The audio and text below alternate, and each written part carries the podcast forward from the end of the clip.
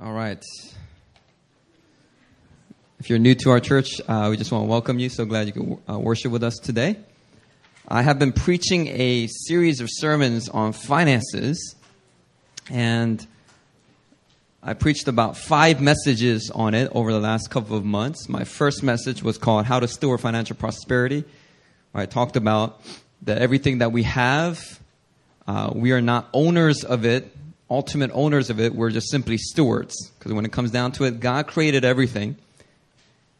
And He calls us to manage the things that belong to Him faithfully. So it's not about ownership, it's about stewardship. I talked about when it comes to the goodness of God, it's about expectation, not entitlement. Any, any point you begin to conclude that you have a right to the grace of God, to the good things of God, that's when you start to run into trouble. Because as Job said, the Lord gives, the Lord takes away. But may his name be praised. May his name be blessed at all times. When you have a sense of entitlement, it's going to be very difficult for you to do that. Whether it's your car, your house, or a loved one. Uh, when you lose those things and you have a sense of entitlement in your heart, you will get very angry with God. But we have to understand through the cross of Jesus Christ, everything good we enjoy we enjoy because of His grace, because of the shed blood of Christ. Therefore, we can have an expectation of His goodness. But don't you ever get deceived into selling for entitlement or falling into an entitlement toward those things. That was my first message. My second message was called The Social Mobility of Saints. It's a good message. You listen to it. It's connected to the metropolitan calling that New Philly has. Our commitment to the city because we believe God loves the city. Amen. And God loves the suburbs too. Don't get me wrong. God loves the desert. God loves everything. But I'm telling you right now, God loves the city. Because the New Jerusalem is going to be a city. When Apostle Paul was sent, he was sent into the cities to plant churches in these influential areas. And as part of that calling, we young people, we need to learn from what our mamas have accomplished, especially our Korean immigrant mamas mamas and daddies who went to America not knowing the language. All right, learn from what your mama did. They went from $5 in their pocket to running a chain of five laundromats, dry cleaners, nail salons, whatever Koreans are involved with. All right, they, they were able to overcome uh, those, those uh, hindrances and difficulties and odds. And you guys have a college education. You guys have more going for you than than your parents had. All right? And you can't stay where you are at. You need to learn how to climb the social ladder, have a social mobility upwards at the same time, understanding the gospel always demands that you have a social mobility downwards to be able to relate to the poorest of the poor, to love them, to never be snobbish about it. Third was a message on Oppa Gangnam Style. It's a message about covetousness. Guard your heart against covetousness. I think Psy right now has to guard his heart against the fame and the glory and the money and the woman, whatever he's facing right now, because he is, he is just, he keeps on climbing. I mean, he gets more and more popular. Right now, he is competing with Maroon 5 for the number one position on Billboard's top 100 chart. He's been number one on iTunes for many weeks now. And so, um, yeah. Anyway, um, he has a hidden message in the song, and it's a message uh, warning uh, about the dangers of materialism, which is a form of covetousness. And uh, I talked about how covetousness, the Bible goes further and calls it idolatry. When you devote yourself to Prada, you devote yourself to Gucci. Some people, they devote themselves to materialism more than they do devote themselves to God. And that's why the Bible says covetousness is idolatry. We've got to guard our hearts against that, especially when I'm calling you guys to rise up, to climb the social ladder, to climb that corporate ladder, to take positions of uh, influence, high places of influence in this city. As I call you guys to do that, you have to take the warning, warn and uh, the warning to guard your heart against covetousness. Fourth message was called the rights of the poor. Proverbs 29 7 says, The righteous man knows the rights of the poor. A wicked man does not understand such knowledge. Each and every one of us, we need to understand that the Mosaic law condemns social Darwinism. It's not about survival of the fittest. God has specific laws that limit your rights to your own property. And most of modern Christianity does not understand this. We do away with the Mosaic law through the cross of Jesus Christ, and that's completely not a sound way to understand these scriptures. The economic laws that were given to Israel, the spirit of those economic laws, they still apply to us today. God wants us to uphold the rights of the poor. And when you understand, you apply the spirit of the Mosaic economic laws to your life, you will understand that you have a high responsibility to use your finances at whatever income level to uphold the rights of the poor. The poor have rights. And when you don't uphold them, no matter how long you've been a Christian, no matter how, how good of a Christian you are, you don't uphold the rights of the poor, and God will begin to indict you as being guilty of sin. And he's done that with his own people throughout all of history. And we have to understand that as God's covenant people, we have a responsibility to uphold the rights of the poor. Amen? And last week, I talked about fellowship. The Greek word koinonia. Koinonia, sorry. I always forget where the accents go. Koinonia. And how the word fellowship is not just about spending time together and having donuts and coffee. It's not just the sharing of feelings and spiritual matters, it's a sharing of finances and material goods. And how the New Testament clearly communicates that. And we need to redeem that word fellowship. If your brother is having a financial difficulty and all you want to do is talk about the sermon when you get together, the Bible calls that foolishness. That's not love. The Bible says, let us love, not with just words, but in actions and in truth. With our actions, with our deeds, let us love. True fellowship with the Father and His Son involves fellowship with God's people in a holistic manner. Amen? I mean, yeah. So, anyway, all right, fellowship. Listen to that message, it's a real good one. so, in my last two messages, in particular, I talked about the rights of the poor and the ministry of fellowship, of sharing one's goods and materials with those who are struggling, those who are having a hard time. And these two messages, they should have challenged you to begin thinking about your finances differently. Whether you're a college student that gets $700 a month in allowance, or whether you're a corporate executive that's making $7,000 a month in salary. It doesn't matter. Whatever income level you're at, it's time for you to break out of your simple mindset toward finances. I want you to turn to Deuteronomy 15 before I go on with my message. Deuteronomy 15, verse 4 through 11. Let's look at this important passage together.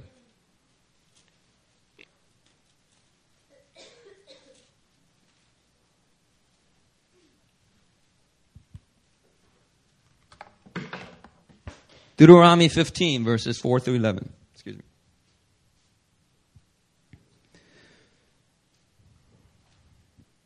Chapter 15. I'm going to read from verse 4.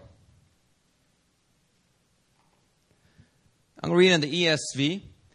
But there will be no poor among you, for the Lord will, bless you in the land that the Lord your God is giving you for inheritance to possess.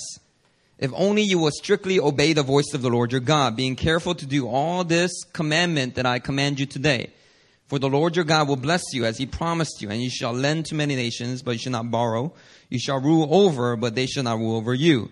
If among you one of your brothers should become poor in any of your towns within your land that the Lord your God is giving you, you shall not harden your heart or shut your hand against your poor brother. Now, does it sound like this is a law that Christ wants to do away with? Okay, let's keep reading here. But you shall open your hand to him and lend him sufficient for his need, whatever it may be. Take care lest that you let lest that there be an unworthy thought in your heart, and you say, The seventh year, the year of release is near, and your eye look grudgingly on your poor brother, and you give him nothing. And he cries to the Lord against you, and what does the word of God say? You and you be guilty of sin. This is a command of the Lord to uphold the rights of the poor. You shall give to him freely, and your heart shall not be grudging when you give to him, because for this the Lord your God will bless you in all your work and in all that you undertake. You have a right attitude, God says, He promises He will bless you. For there will never cease to be poor in the land. Therefore I command you, you shall open wide your hand to your brother, to the needy and to the poor in your land. Now, did anyone else notice that in verse 4, the Lord commanded, there shall be no poor among you. And then in verse 11, he concludes with, there will always be the poor among you. Anyone else pick that up? Anyone else pick that up? What is God saying? God is saying, I'm giving you this command because I'm giving you the responsibility to eliminate poverty within all of your covenant communities. And this side of the cross, we're talking about the church. Right? If you're not in covenant, if you're not in commitment to a local church, you need to go find a church where you can do that. If you're in a transition time, I understand. But don't let that transition time turn too long. Transition is supposed to be temporary, not permanent. But you know, some Christians, they go, oh, you know, I like this transition. I think I'm going to just stay here. And they never commit to a local church. It's not only for you to be responsible, it's also for your good when you hit hard times. But anyway, this this law here is given to us because God's given us the responsibility to eliminate poverty. There shall be no poor among you. Let it be said here at New Philly that there is no poor among the people here at New Philly. No matter whatever socioeconomic circumstances we face. But God promises at, in verse 11, there shall always be poor among you. Now, wouldn't that seem to contradict what God had said earlier? I thought God, you told us we're supposed to eliminate it, but now you're telling us no matter how hard you try, there's always going to be poor among you. So what, what is it? Well, God is saying, look, there's always going to be recessions. There's always going to be bankruptcies. People are going to go through hard times, whether as a result of me ordaining wilderness for them or whether out of their foolish financial decisions and corruption, you know, they get judged and, and they go through a hard time there always is going to be people struggling financially among you. In that sense, there always be poor among you. But as long as you're in that covenant community, I command you this day, you are to do everything within your power to eliminate that poverty, to help out those poor that are among you. So do you get it? It's a contradiction, but it's not. God is saying there will always be poor among you, so therefore this will be always your responsibility. You guys hear what I'm saying? Now, today I'm going to talk about the how. Upholding the rights of the poor does not involve just stepping out and helping those in need. Fellowship in the holistic sense is not just about taking a collection and giving it to the most needy people. The gospel demands that we look at the how of our giving, the how of our charity, and so today we're going to get real honest. We're going to get real honest because some of you in here, you feel good about yourself because you've been giving. You've been doing charity. You've been going on mission trips. I'm going to just burst your bubble today. It's going to be a rude awakening. But it'll be good. It'll be good. I went through, I went through very similar emotions back in June. Let me give you a quick example. The, the corrupt rich man gives to the poor with the aim of easing his conscience. The politician gives to the poor with the aim of one day being elected into office. The Pharisee gives to the poor with the aim of looking righteous and receiving the praises of men. All three men may give money to the poor, but none of them are doing it in the spirit of the gospel. So for my wealth and poverty class that I took in June, I read a book. I did a book review on a book called Toxic Charity by the author Robert Lupton. Everyone say Robert Lupton. Okay, I'm going to mention that name here and there, all right? I'm going to pretty much summarize and read to y'all some of my book review. Because it's so good, I just got to just read it the way it is. All right, it's going to summarize some of the important concepts that he lays out in the book. Now, this book serves as a wake up call for the church to closely examine our involvement in charitable giving and service. the author argues that much of our unexamined charity is not only ineffective, but it's actually harmful, toxic, if you will. He offers basic operating principles that are going to distinguish wide and prudent charitable efforts from toxic ones. That's what the book is about. Now, recent reports in America show that Americans are getting more and more involved in charitable work, especially in the church. Now, this sounds like good news. This is what Urbana Conference is all about. This is what all the Campus Crusade conferences are all about. You know, get young people, old people, whoever, get people to sign up for a short-term mission trip. Get people to move move money and give money toward Haiti, give money toward uh, uh, poorer countries. We should celebrate this, right? So Americans have been getting very involved. This is a good thing. Don't, don't get me wrong. This is a very good thing. And uh, nonprofit service, nonprofit service projects, mission trips have become commonplace recently. Personally, since 1998, I have been involved in six mission trips to Kazakhstan and two to the Far East with Campus Crusade for Christ. Now, that doesn't include like the almost 20 trips I've done with New Philly.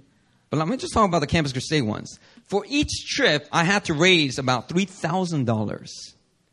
Each trip had a team of about 12 students and staff.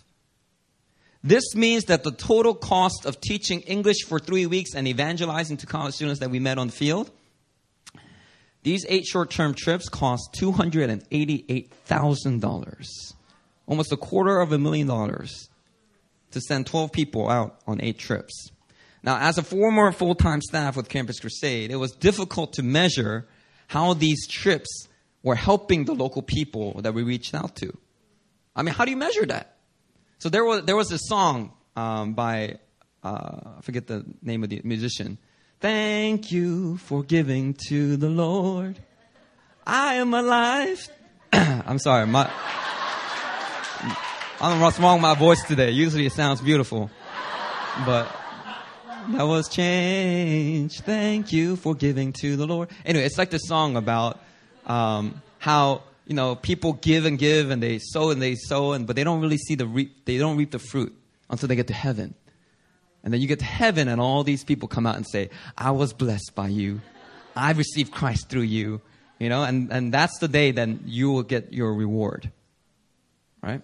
And it's a very comforting song because many times we go out on these trips and there was no way to measure the results. And so we would just listen to that song and say, Yes, Lord.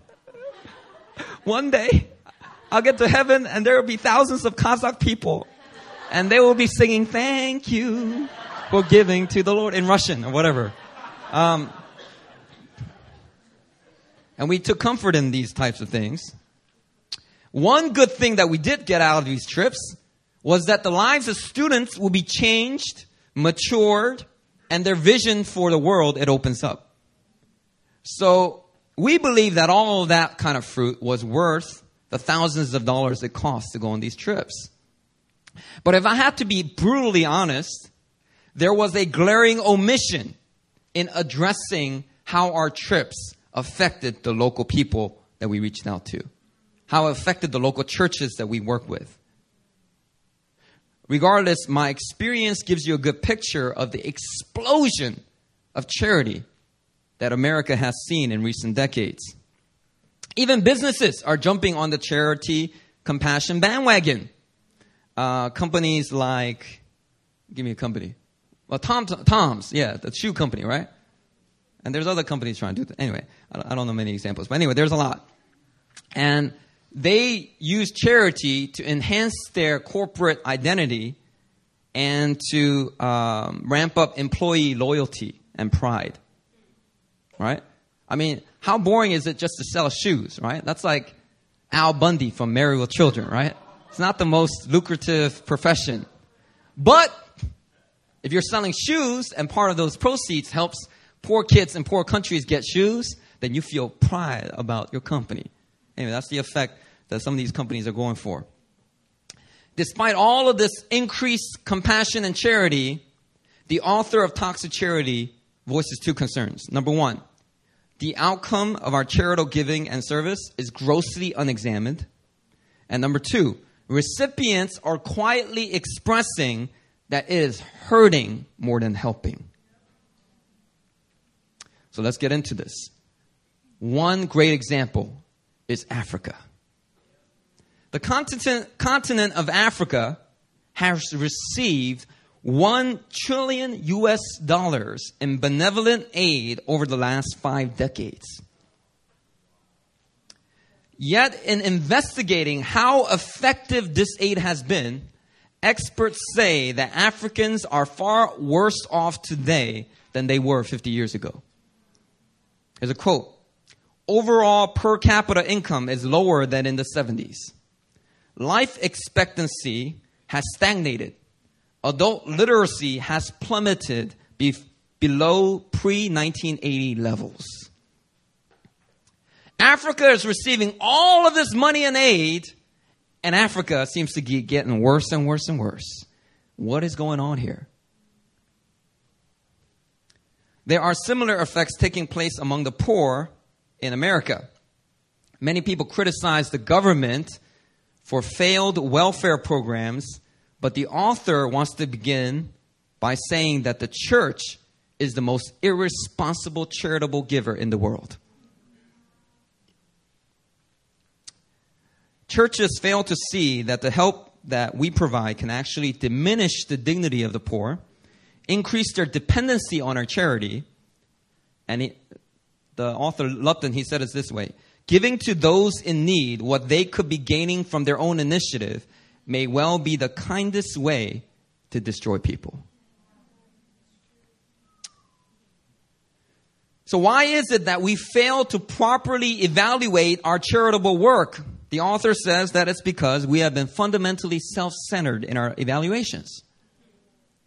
We have been evaluating our charity based on how good it makes us feel rather than how it benefits those we serve. Each year, religious mission trips spend on average these days $5 billion to go on trips. But what may appear to be extravagant, sacrificial giving is really just a large scale misappropriation of charitable resources. Lupton, he's not completely negative to charitable giving. He believes that the immediate outpouring of aid in times of crisis, earthquakes, floods, and whatnot, is very important. It's, it's inspiring, it's life saving, it touches the heart. But he goes on to say that when relief does not transition to development in a timely manner, compassion becomes toxic. Now let me, let me, let me be real with you, right? When an earthquake hits, when a flood hits, what happens? Our hearts are moved by compassion and mercy. We look at the images. We look at the TV screen and we go, oh, we need to give. We need to do something about this. And so we go on a little trip. We gather a little bit of money, donate it to the American Red Cross, whatever is available, and we give. And then weeks later, we don't even remember what we were involved with. None of us follow through, do we? None of us really care what takes place. We think we throw a little bit of money at them in the beginning after their crisis and, you know, good luck. But what those people really need is for that relief to transition to development. But most Christians simply don't have the patience to stick around. That's because their evaluations are much more self centered. They feel good. They've eased their conscience. I can now move on.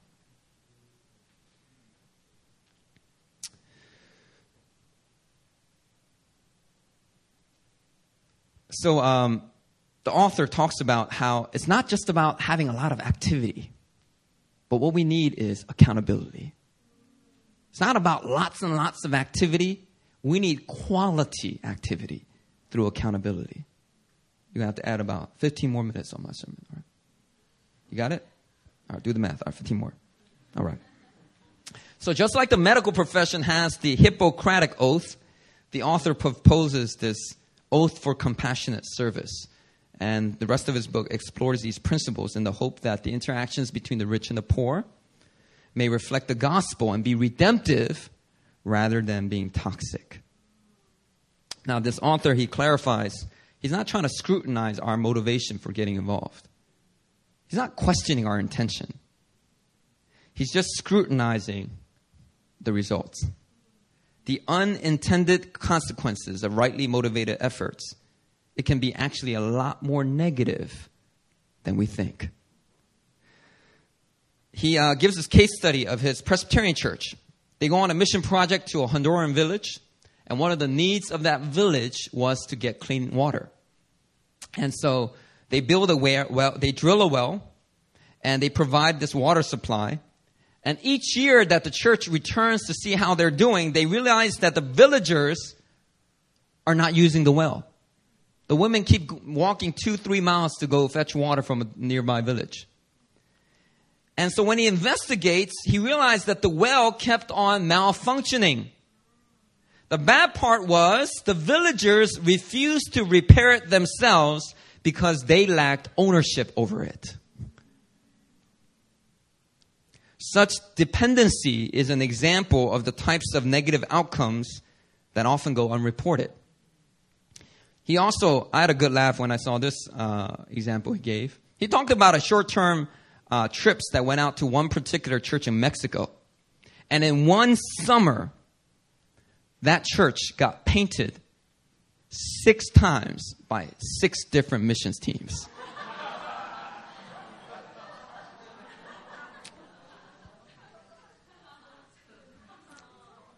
Sadly, this is an accurate picture of what's happening since the religious compassion boom of the recent decades. A USA Today article reported that one study found 1.6 million American church members took uh, part in missions trips abroad in 2005. And the cost of those trips, $2.4 billion. There's so much activity, but so little accountability and evaluation. And I want to really challenge y'all today as you listen to this by podcast, as you listen to this here in the sanctuary. Think about how our activity needs to be coupled with good accountability.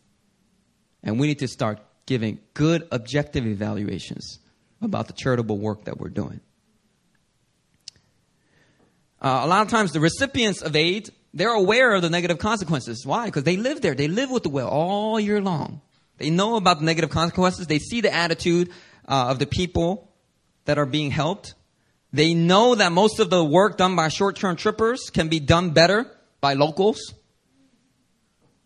in less time, less cost, but they don't have the courage to speak up. Why? Because they fear losing the support of the sending churches. So let me just shut up and let them repaint that church that got painted five times already. No one knows. No one has to know. So the cycle continues because it gets unreported. Lupton argues that the giving is not a simple matter if the goal of our giving is to be redemptive. He shares uh, his own personal example of a poor urban family's response to Christmas gifts being given to their children for free. You ever, you ever remember that growing up? The Christmas gift drive? Everyone bring in your Christmas gift so we can distribute these gifts to poor, underprivileged children in the city. Remember that? Well, the author here is saying he, he personally went to the home of a Hispanic family and he saw the looks on the parents' faces as these white Americans brought these beautiful gifts and gave it to their children, and the father could not stand to be in the same room. He walked out. And the mother had the most fakest smile on her face. What was happening was every Christmas, those Christmas gift drives, I mean, of course they were thankful for it. It was destroying the dignity of the parents.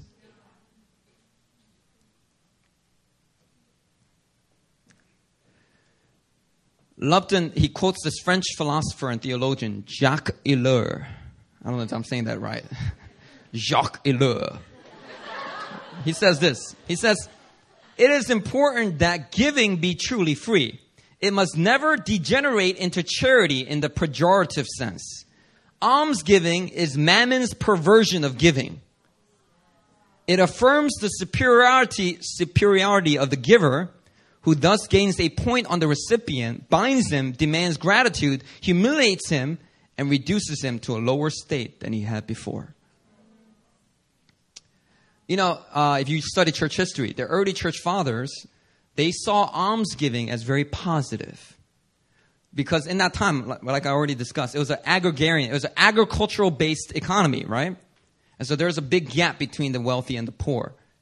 And so the church fathers set up this system of almsgiving, which was this symbiotic relationship, this mutual edification relationship, you know? And the, and the logic went like this. The rich give alms to the poor, and the poor are able to keep eating, and the poor, they pray for the rich. Because if you look at the Old Testament, there were these themes between the righteous poor and the wicked rich. And so the belief was that the prayers of the poor were much more powerful than the prayers of the rich. And so there was this mutual edifying relationship. So almsgiving was seen in a very positive light. But this philosopher is proposing that almsgiving is actually quite toxic. Especially as we come into more modern times, where it's not an agricultural based economy, where there is a huge creation of wealth. We have the Industrial Revolution that has completely revolutionized. We have Silicon Valley that has completely revolutionized our ideas of wealth creation.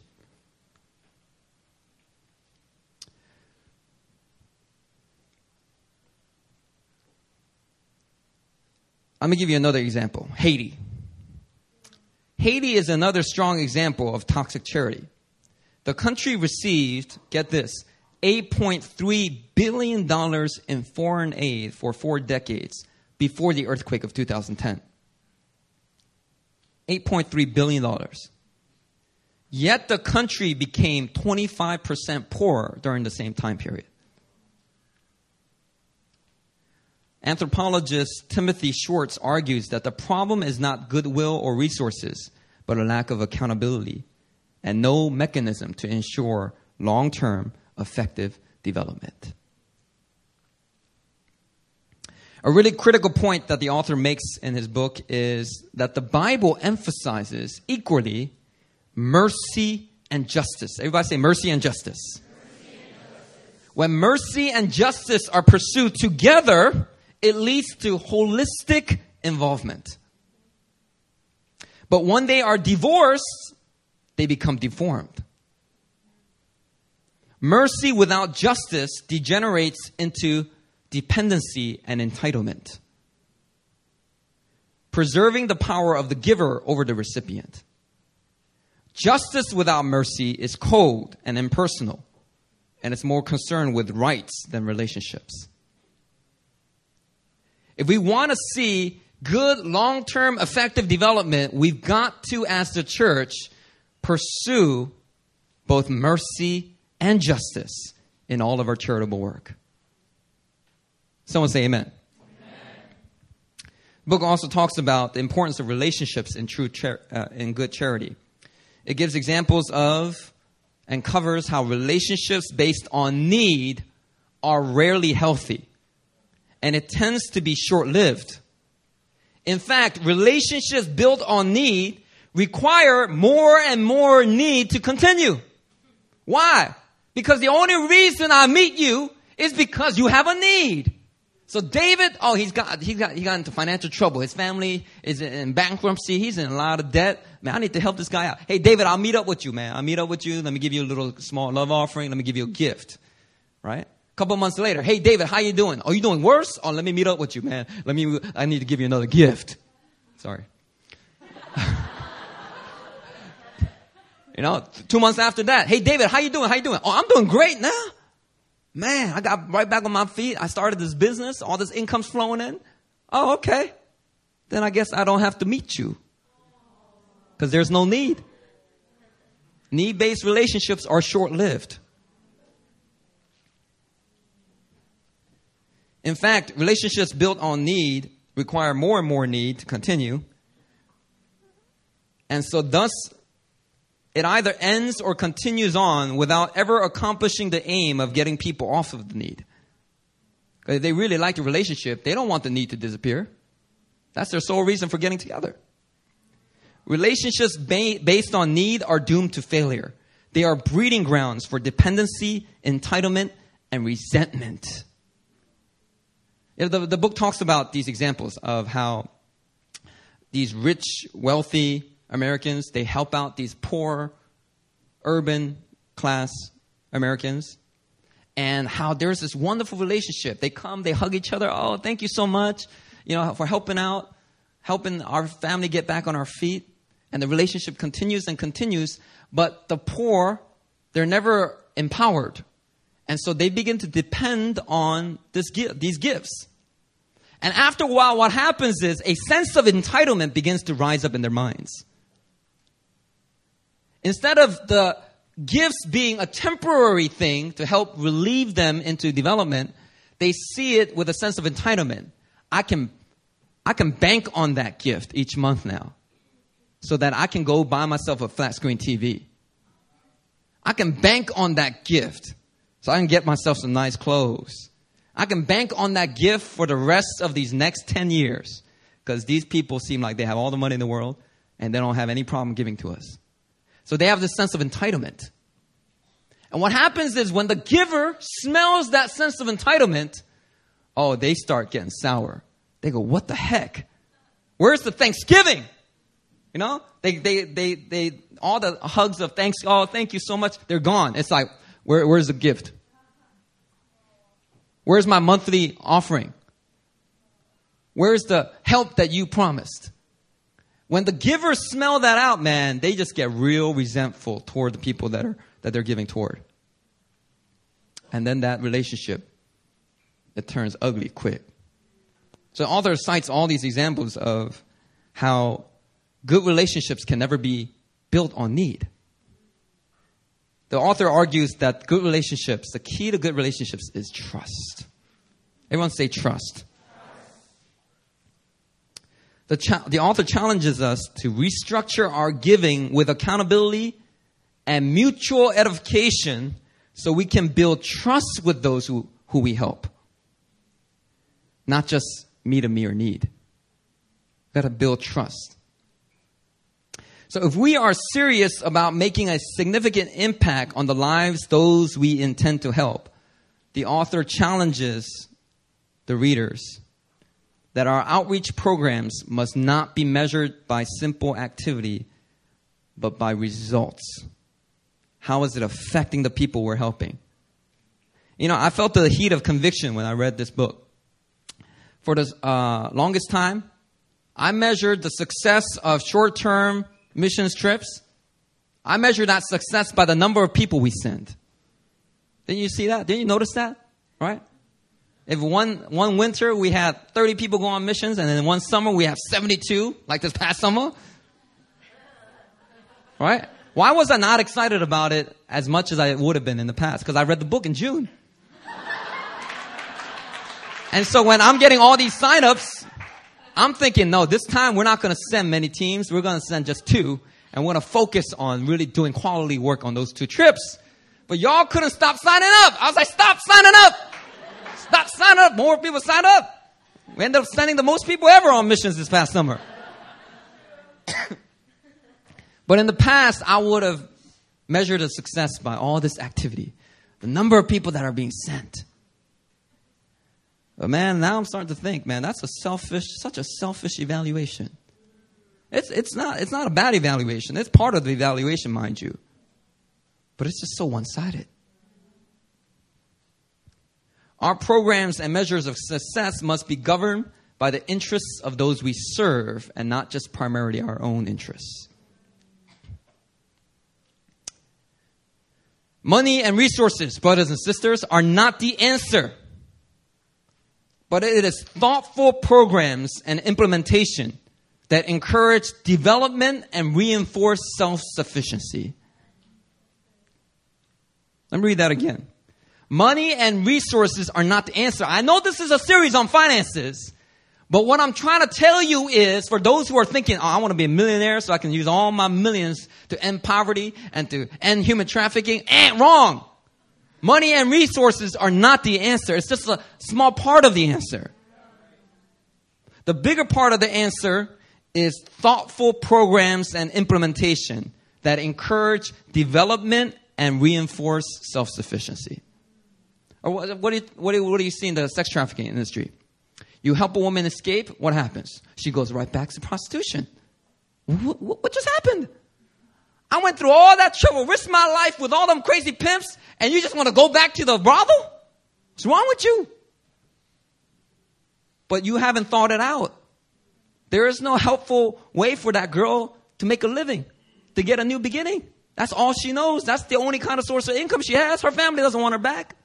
Where is she supposed to go? You didn't provide any solutions or options for her.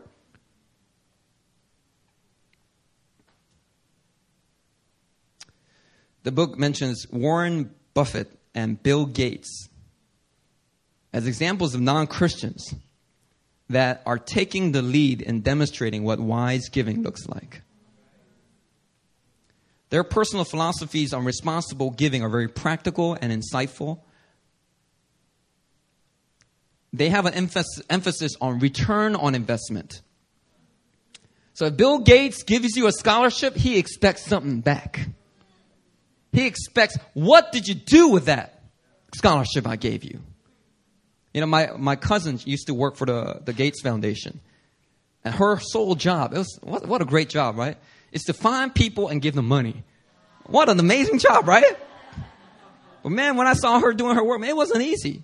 That's not easy work to do because people lie, people got ulterior motives, people take the money and they, they never phone, call back. And so the Gates Foundation has a very systematic way of keeping people accountable to the scholarships they've taken.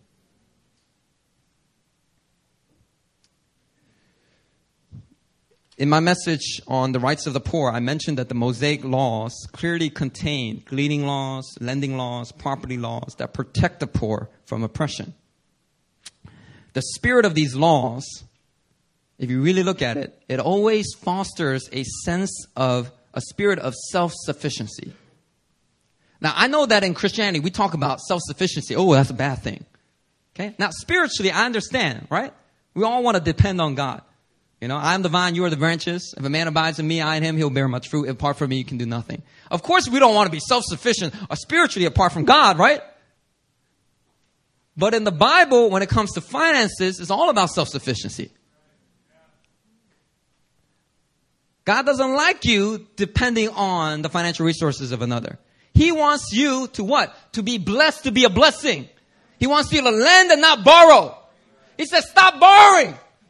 You know, some people, they borrow Gangnam lifestyle. Let me live that Gangnam lifestyle. I borrow some money, credit card here, rack, rack some credit cards there. I got the nice clothing. I got the nice car. And God's like, stop borrowing. It's not what I want for you. This is going to end up in your destruction. You know, one San Francisco Chronicle uh, documentary article, journalism uh, article on a girl in Busan who got human trafficked into San Francisco. Her story started like this she went to Prada too much. She went and bought products she couldn't afford, put it on her credit card, and being 19, 20 years old, she needed a way to pay that back before her family found out. And so she took a job pouring drinks for a summer. Ended up in Mexico, in the back of a van, passport taken, taken to LA, where she started with pouring drinks actually. It wasn't completely false. But these pimps, they told her, for that flight and for the fake passport to get you across the border from Mexico to America, you owe us now $6,000. If you try to work off that debt, you're not going to pay off $6,000 in the three months that you're here for the summer. But if you do this other work, you can make $3,000 in one month. So, what is this other work? And Like Koreans, they're the pimps and the Korean pimps, they're different than the European ones or the uh, Albanian ones. Whoever saw the movie Taken, right? right? There they have those break. Uh, what are they? Um, break count. Breaking what? Breaking rooms, right? Where they just break the girl with drugs and rape and all that stuff. Korean, Korean pimps are different. They don't do that stuff. They, they manipulate that, that witchcraft spirit. They control you using debt, shame. Conf- Confucian culture is completely different. Pimping in Asia looks completely different than pimping in um, Albania. That's it's true. This girl didn't get beaten on. She got beaten later after she got into prostitution. It all started with her just racking up credit card debt.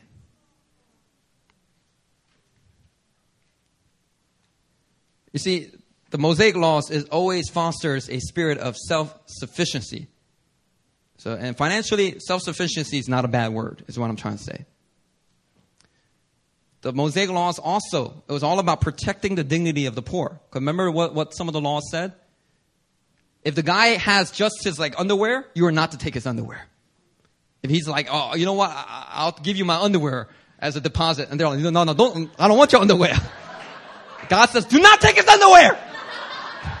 I'm pretty much like that, you know, like, like essential items like his glasses or, or something like that.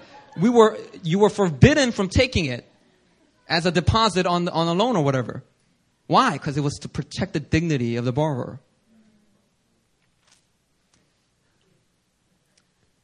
And the Mosaic laws, it always promoted helping people graciously get back on their feet, get a new beginning for those who are able. I understand there are some people that are severely handicapped. They're not able. But the majority of people in these covenant communities, they were very well able to get back on, new, on their feet and start a new beginning.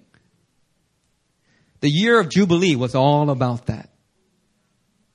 It was a, just a clean cancellation. Everybody gets a clean slate. No matter how many stupid mistakes you made, you knew when the year of Jubilee came, it was like across the board, everybody got a new beginning. And it wasn't just on the 40, 50th year, it was every seven years there was a system that led up to 7 times 7, which is the 50th year. 49 plus 1. Okay, 50th year. Jubilee. Okay? All right. Jubilee granted people a fresh start, no matter how many mistakes or calamities they faced. Now, this book, Toxic Charity, I may not agree with everything in the book, but I believe the spirit of Lupton's book is in alignment with the spirit of the Mosaic Law, with the spirit of Jubilee with the spirit of the gospel. New Philly, we need to honestly examine our outreach and charitable work as we move forward. Our missions trips, our MPWM partnerships. We need to think about these things even for our church plants. You know, after I read this book, I called up Caleb and Mita, and I was like, hey, y'all, y'all spending too much money, all right? I don't want y'all to get. The, I, I, was. I didn't tell them that actually. I just said uh, we're gonna start to uh, take away some of your money. and they were like, "What? Itaewon got all this money?" I was like, "Hey, hey, chill, all right." Some fresh revelation I got. And that was part of the reason why I, kind of I didn't want them to have a sense of entitlement to the funds coming out of Seoul. I wanted them to get on into self sufficiency as soon as possible. So this month of October is not only significant for Busan uh, church plant because they got their own building and they're starting their first uh, worship, by the way, in their new building today. Right now, in three minutes, they're going to start their service in their new building today. Not only is it a significant landmark because of the new facility, it's significant because I told them by October, I want you to pay your own rent. I want you to pay for all of the speakers that come down, pay for their train tickets. You pay for everything. I want you to aim for self sufficiency by October. Now that's significant because when did they start? In April. In six months, I said, I believe that y'all can get on your feet. They could say, well, well, it took Itaewon two years. Hey, hey, hey, our ceiling is your floor. All right? You don't need two years. Six months should be enough. And you know what? And, and they're doing it. And they're doing it. We don't want our ministry to the poor to create dependency or entitlement. We want to, we want to create self-sufficiency via partnership and mutual edification. We got to clothe the poor, brothers and sisters, not only with physical clothes, but with garments of dignity. That's what the gospel is all about. We want to build up the dignity of those who receive the aid. And this includes our support raising staff. You know, in my message on social mobility, if you missed it, let me reiterate it to you. If you have a regular job and you support one of our support raising staff, $100 a month, $50 a month, don't you ever think that you're superior than them. But you know what? You can easily slip into that mindset. I'll tell you right now. You don't have social mobility upwards and downwards, you will easily think that because you know why? Socially, actually, they're right next to you. But because you're giving them aid, you might start to think they're actually below you. Don't you ever slip into that mindset. and don't you ever destroy their dignity. God, they're doing that because God has called them to do that. And as a father, as a spiritual father of the house, I did that for seven years. I raised full time staff support with Campus Crusade for seven years. It wasn't easy. But let me tell you, those years were my, my most blessed years financially. I paid off all my credit card debt. You know, when I, when I came to Korea, let me tell you real quick, when I came to Korea, I announced it at my Presbyterian church in New Jersey. It was a small Presbyterian church, not very charismatic. I was a worship leader there. Nobody sang when I led. and there were only like like 20 people. Man, that was mad. It was like a draft every week. It was real cold in there. Anyway, but there, but faithful, faithful wise, man, they were faithful Christians. And when I announced, I feel like God's calling me to go to Korea that Sunday, somebody wrote me a check for $8,000. Man, I wish God would just redo the miracles He's done in the past. somebody wrote me a check for $8,000. I was like, Are you sure? Did you count the zeros? And they said, It's written right there in English $8,000. Why did I get into that story? Oh, yeah. I did it. I did it. And that's why I'm comfortable with having people who have a full time ministry call to be on that model. Even Pastor Joel here, one of our, uh, our new pastors, he moved from New Jersey to Korea because he sensed the call of God on his life to join this movement. And he's on full time support raising staff. I want you to build up the dignity of those who receive the aid, whether it's the support raising staff or whether it's some poor person in an urban area, or whether it's a Joseonjok person that you, that you found out needs help, or a Filipino that's trying to come out of a prostitution.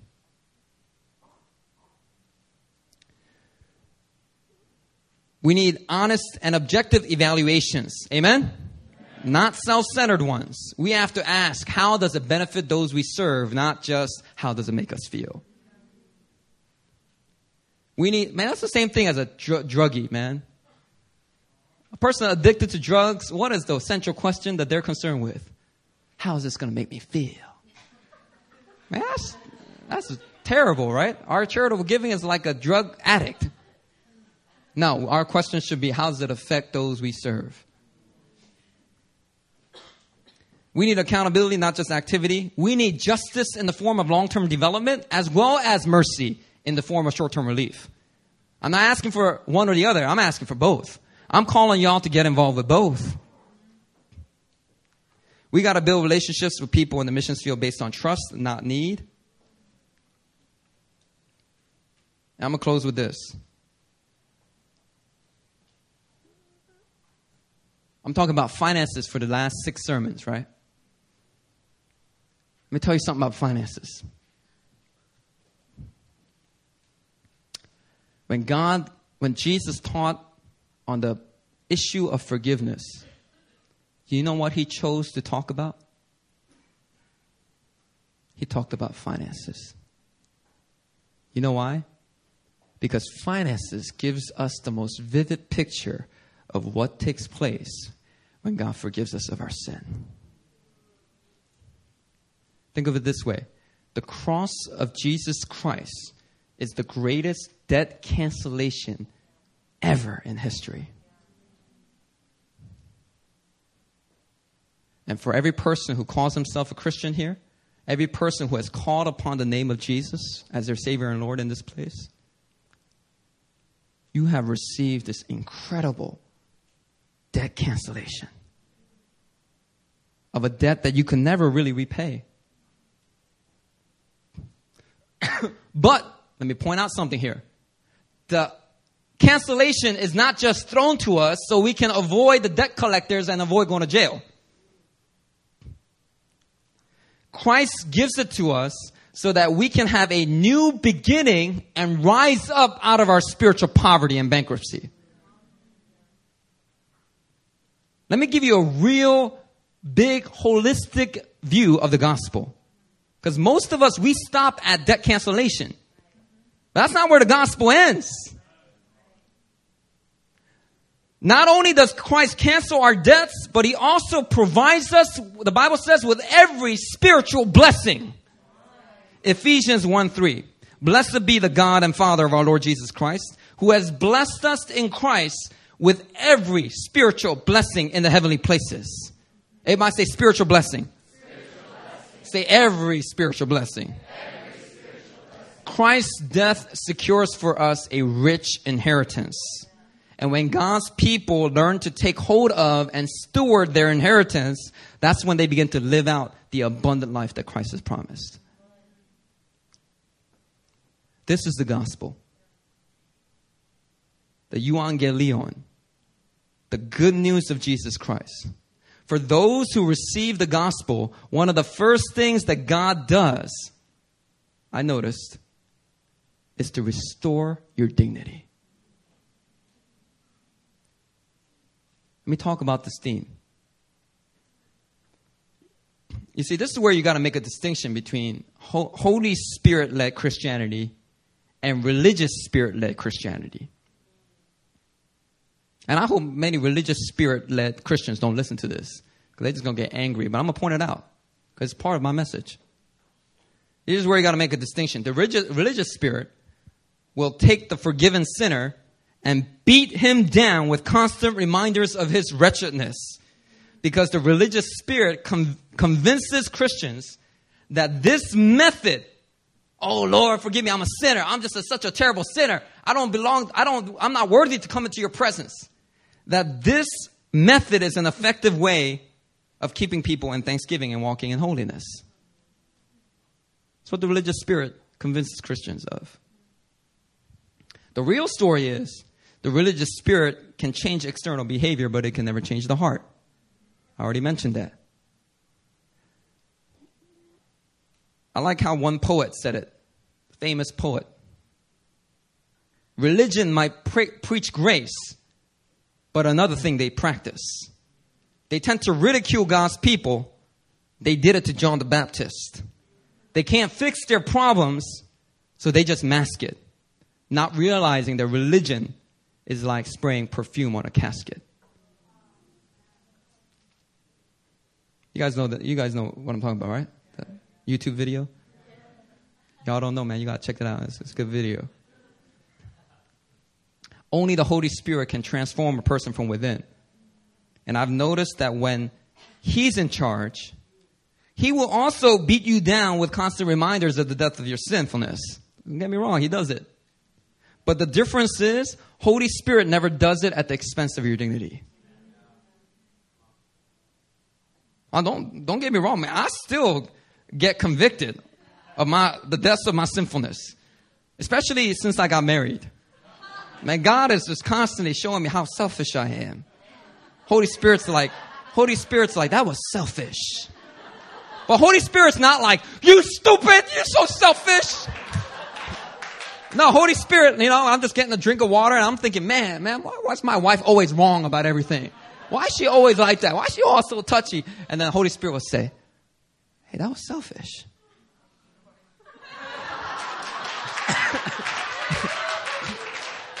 it's okay because Holy Spirit does the same thing to her.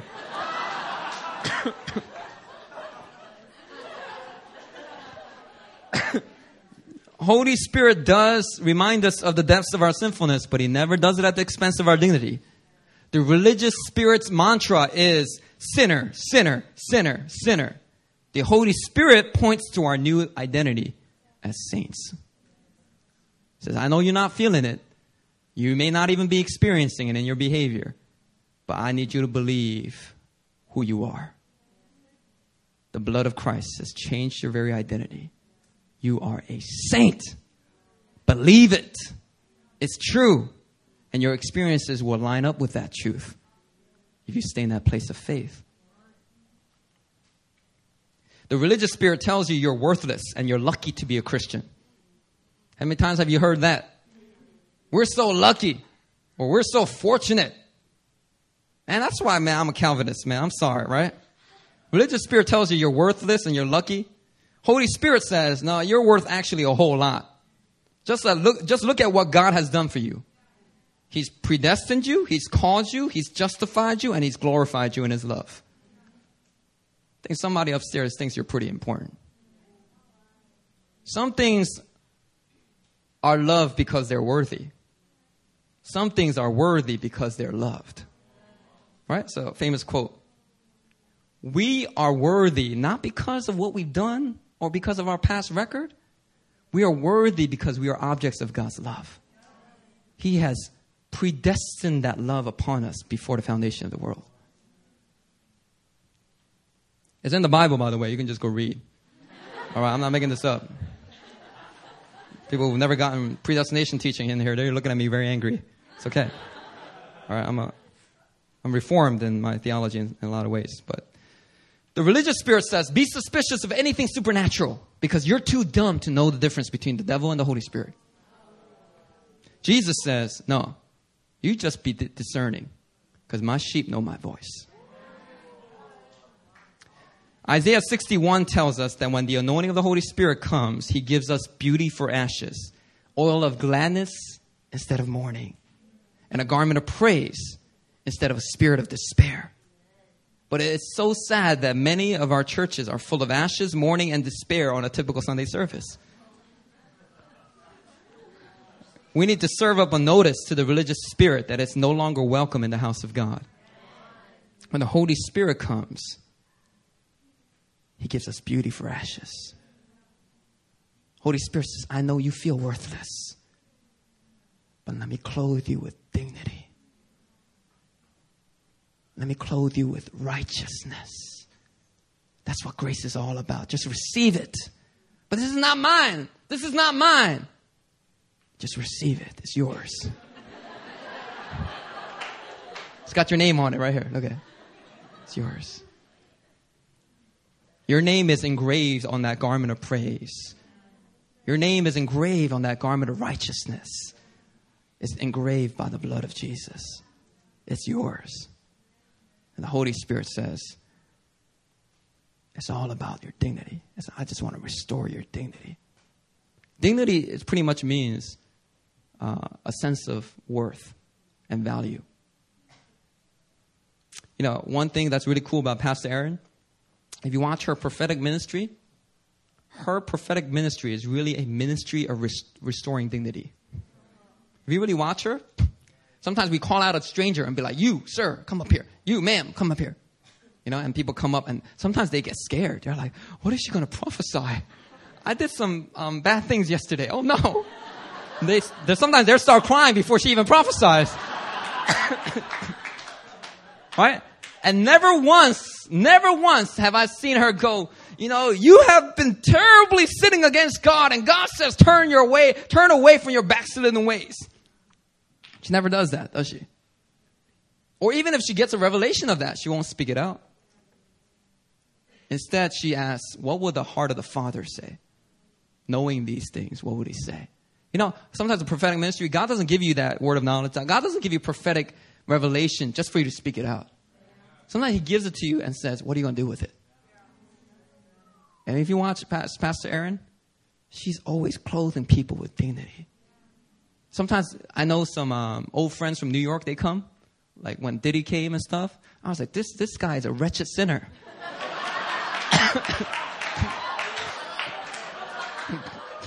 is confessing to me all this stuff. I was like, man, what a, what kind of, you used to be with Campus Crusade. How could you, did he? This is a wicked sinner. But when he would receive prophecy, man, There was none of that. No mention of his wicked sin. It was just the Lord uh, created you to be full of life and creativity and you are a warrior, did he? And, and, God, and Satan's been lying to you and telling you that you're, you're just a, a prisoner, and you're just always going to struggle with these things. And God says, no. When God does something, it's permanent. When the devil does something, it's temporary. All this is just temporary. All the devil's works is about to break off your life or something like that, right? And Diddy's all crying like, yeah. I feel so different. I'm gonna talk about his sin, honey. There's sin in his life.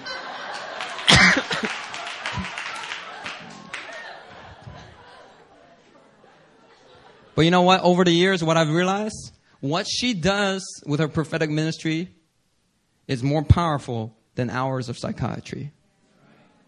More powerful than professional counseling, even. I'm not saying that we don't need professional counseling. But man, sometimes God will do a supernatural work and shift somebody out of years of depression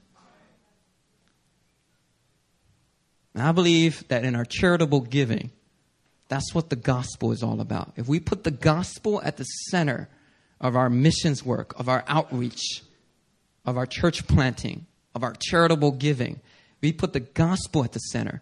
The gospel always restores dignity, empowers, takes people out of the mud and mire and places them on firm rock to stand. So, no matter what nonprofit work, charitable work we all get involved with in the future, I want you to have a gospel centered giving and charity. Amen? Amen? Amen. Let's pray.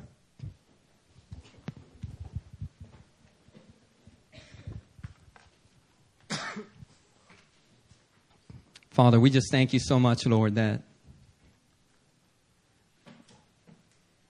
in the cross of Jesus Christ, we have re- received the greatest cancellation of debt ever.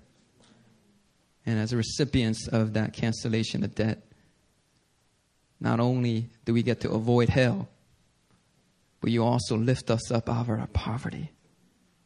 You give us every spiritual blessing that we may be clothed with dignity and honor as you've done for us, God, help us to do for others. When we help them, may we not look down on them, but may we seek to put the gospel at the center, clothing them with dignity and honor, helping them to get on their feet, get a new beginning. Father, I just decree and declare that the old ways of doing charity and missions work in this house have come to an end. You're calling us to a new standard. May this house in Korea shine and affect and change many local churches and houses all over the world. May our application of these teachings inspire a multitude of Christians to renew their minds and we will see, O oh God,